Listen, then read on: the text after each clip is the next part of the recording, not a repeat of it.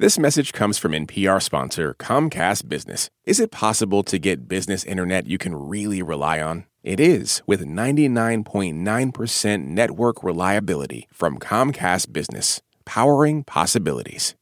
You're listening to Shortwave from NPR. I have vivid memories of watching Star Trek with my dad as a kid. Even today, just hearing the first few notes of that iconic theme immediately makes me think of exploring that final frontier. I loved anything space, and I still do. But what really resonated with me was the cooperation I saw the communication and the problem solving between different people and species, and the fact that there are mixed kids like me.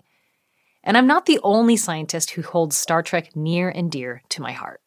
Star Trek was formative to even me having the thought that I could be a scientist. Chanda Prescod-Weinstein is a theoretical physicist and a huge Star Trek nerd, or, as we say in the community, a Trekkie. My earliest memories of Star Trek are watching The Next Generation with my dad. And LeVar Burton was playing Geordi LaForge. Is a remarkable piece of bioelectronic engineering by which I quote see. He was the first black scientist that I ever saw. And Beverly Crusher was the first woman scientist that I ever saw. Exploratory surgery. Desensitize the brain areas troubling you. I then go on to have the thought, well, maybe I can do science.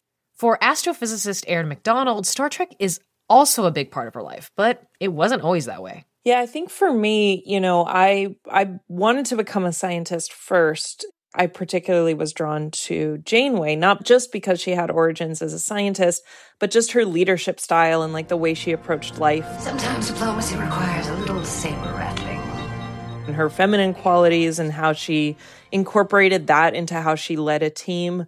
Nowadays, Erin is the science advisor for the whole Star Trek franchise. I meant to help create the Janeways and all these other characters to inspire people to become scientists. As an adult, I still love Star Trek and often find myself wondering if that cooperation, along with all of the futuristic science and gadgets, could actually ever work. But I'm also looking forward to seeing what ways physics will be bent in season two of Star Trek's Strange New World series. It just came out.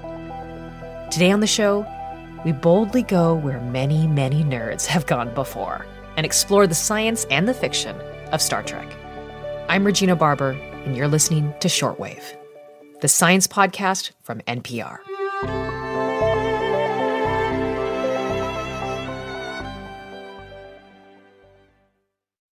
This message comes from NPR sponsor Solgar. As people age, cellular function declines, which may impact changes in energy and strength. Solgar Cellular Nutrition is a holistic collection of cellular nutrients formulated to help fight cellular decline and promote cell health. Learn more at cellularnutrition.solgar.com. These statements have not been evaluated by the Food and Drug Administration. This product is not intended to diagnose, treat, cure, or prevent any disease.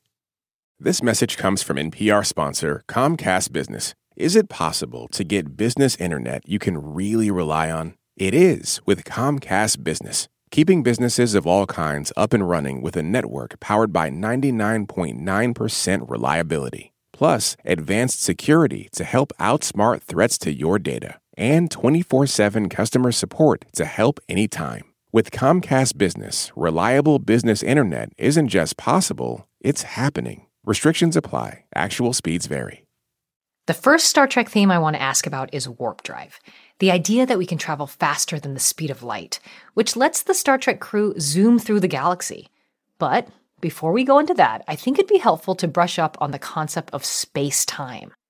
This idea that pops up in the 1800s, which is when Erin says some mathematicians started thinking about our universe in four dimensions. So we have three dimensions in space where you can go forward, back, left, right, up, and down. But then we also go forward in time at one second per second. Then Einstein had the idea to introduce the concept that mass can affect how things move in space. And it explained why Mercury moved the way it did around the sun, something that was a mystery before that. And so that was sort of that first indication that um, gravity is actually the bending of space time due to the presence of mass. And so that was kind of what we call the origins of general relativity, which is what my background was in, and um, looking into how mass can affect the the shape and behavior of space time. And then as objects are traveling through space time, you know, the heavier they are, the sort of more they're dipping it down, the harder it is to move. Which is why a planet, or even a human in a spaceship, things with mass, are much harder to move through space time than, say, light.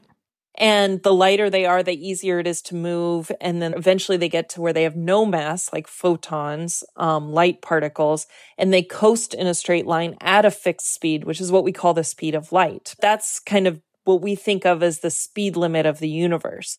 Okay, Erin, so I'm going to ask you about probably a question you've been asked a lot, and that's can warp drive happen and how does it work in Star Trek? Yeah. So um, the short answer is the math checks out. and nothing says that space time itself can't go faster than the speed of light. And so you have a ship that does have a massive presence, but you build a bubble of space time around your ship, and then that pushes you faster than the speed of light. And if you want to go even faster, you can build another bubble around that bubble and like exponentially increase your speed. And that's like warp factor two. Build another bubble around that, that's like warp factor three three. And so you exponentially increase until you reach a, a theoretical limit. But the amount of energy we need to bend space time an equivalent amount of mass is like far beyond any energy that we have the capability of harnessing at this point. For me, the main concern is always the the energy problem, which is that it requires harnessing an extraordinary amount of energy that is beyond our capabilities. To work out the kind of engineering that would be required for that certainly requires a level of cooperation that we see on display in the Star Trek universe. And I don't think we as a single species have achieved that level of cooperation. And so I think the one way of looking at the challenge is not just that it's technical, but that those technical challenges are also social and political. Erin, you had you had mentioned before about another staple of Star Trek that you love talking about, and that's the transporters, right? Can you tell us a little bit more about that, Erin? Yeah. So the idea of a transporter is that it maps and breaks down essentially all of your particles down to like the subatomic level, right? And it maps that and then it carries those and then it rebuilds you somewhere else. But in order to do that, you have to know where every single particle is. And the physics limit that we have for that is Heisenberg's uncertainty principle, which I think Chanda can probably speak more about with her background. But um, the idea that you, the more you know about where something is, the less information you have about like its momentum, how fast it's moving, and then regardless, there's still a fundamental limit of how much you can actually know. And what I love about the transporters in Star Trek is it's such a good example of science in science fiction because I think in the next generation, O'Brien makes an offhand comment about the Heisenberg compensator. Check the Heisenberg compensators. I'll run a level one diagnostic of the pattern. Which is a component of the transporter that compensates for Heisenberg's uncertainty principle. And now they can do it. There's never any explanation. It works very well. and we're fine with that. Chanda, what would be this Heisenberg compensator? And tell us a little bit more about like if you have any more thoughts about how this is like not possible or maybe it could be. Yeah, okay, so I'm going to bring up an episode that I like to talk about, which is the Tuvix episode. And it's basically it's about a transporter accident where um, two different characters, Tuvok and Neelix, end up being merged into what essentially turns out to be a third brand new being that's sentient and has their own sense of self. It might have caused their patterns to merge. Like an Andorian amoeba. Just like that. Tuvix is born. It's like obviously like a highly dramatized version of there is this uncertainty that you can't exactly locate a, a particle and how fast it's going at the same time. Like you kind of have to choose which one you want to know right? And so at the at the very least you can't have a scenario where the transporter is in motion relative to you or you are in motion relative to the transporter and trust that all of the information is going to be accurately transported and rendered. So essentially i don't think transporters will ever be a thing that we can do but I always say that it's important for me as a scientist to be humble And so it may be that there is some science beyond the uncertainty principle that we're just not aware of at this point. And so maybe what the writer behind that particular Miles O'Brien quip was imagining is actually just very forward thinking. Yeah. Yeah, yeah. That's what I'm going to assume. And that gets us to our last science topic. And this is something that Chanda, you had mentioned to me the galactic barrier. Um, all this travel in Star Trek is within the Milky Way. So, can you tell us what exactly the galactic barrier is and how it's different from what actually is at the edge of our galaxy? Right. So the, the concept of the galactic barrier is that there is a phenomenon at the edge of our galaxy, which um, it's been roughly described in across multiple series as something that prevents signals from getting through from outside of the galaxy. We're inside the barrier. So I'm just going to say what bugs me about the galactic barrier. That's okay. I have to say, I shouted at the TV a little bit during Discovery season four, which is the the claim that signals can't get through the galactic barrier, but we see other galaxies all the time, and those are signals. Like we see radio observations, we see across the electromagnetic spectrum if Star Trek Discovery was going to go on for more seasons, I, I actually had a plan to suggest an idea to Erin about how to clean up a little bit of, of the galactic barrier stuff to make it more scientifically plausible, which is to suggest that when an object is close to the outer bounds of the galaxy, that there is a short range effect.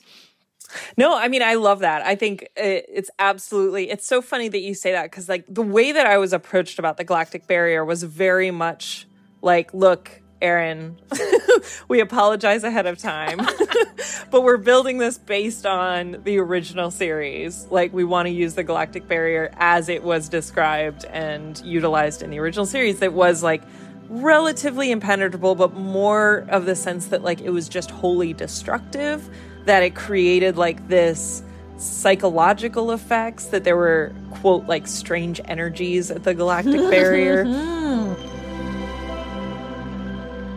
And so the the question was like okay well could we have any sort of science that was in there what i was thinking was like well what if there's a galactopause like a buildup of radiation particles that might be able to escape their star systems, but don't have enough to be able to escape the gravitational field of the entire galaxy, the presence of uh, all of the stars within it.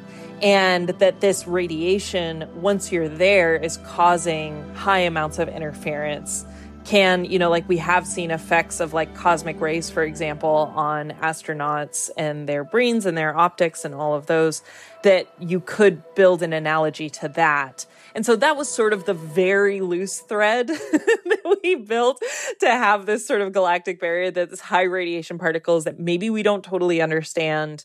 But yes, I, am glad Chanda made the point. You can see past and outside our galaxy. That is that is key to astronomy and something that's used all the time. Let's get to the last question, which is what's your favorite science fiction technology? It doesn't even need to be Star Trek that you hope or may think will become a reality one day? So, my quick answer is warp drive. I want us to make some huge unknown, unknown advancement in energy and all come together as a species to invent warp drive. That's the dream. The realistic one that I do think we're getting closer to, but there's still a lot of science and technology that needs to happen, um, would be like a replicator. So a replicator is a Star Trek technology that is where they go up and they say like computer coffee black and it just prints them out and there's just a steaming hot coffee sitting there. And and it also produces the cup. It does. Chanda, what about you? I recently had the opportunity to visit the Reginald F. Lewis Maryland um, Museum of African American History and Culture. They have a Felandus Thames um, work using hair beads that uh, spells out space, place, and it comes down from the ceiling. As I was looking at this work, I started thinking about the nanobots. My viewer understanding is that they have developed the technology at the microphysical level to make rapid mechanical changes to a structure where they can take it apart and put it back together very quickly.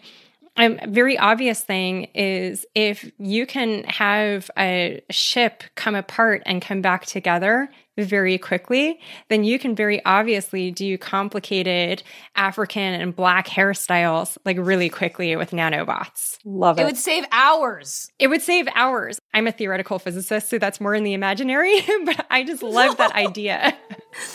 Thank you, Erin and Chanda, for coming to talk to me. I had a great time talking about Star Trek. Thank you. Thanks for having me. This episode was produced by our Chief Science Officer, Berly McCoy, edited by our captain, Rebecca Ramirez, and fact checked by Lieutenant Commander Katie Daugert. Flight controller Josh Newell engineered the audio, and Federation Council member Johannes Doerge is our main legal deuterino.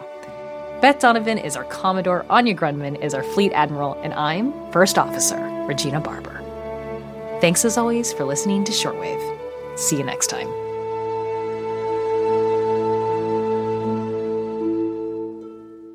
Support for this NPR podcast and the following message come from ezCater, committed to helping companies solve food. From employee meal plans to on site staffing to concierge ordering support. With corporate accounts, nationwide restaurant coverage, and payment by invoice. ezCater.com. At this year's Oscars, Oppenheimer took home the award for Best Picture. Emma Stone and Robert Downey Jr. also picked up wins, and Ryan Gosling brought the Kenergy. For a recap of all the highlights, listen to the Pop Culture Happy Hour podcast from NPR.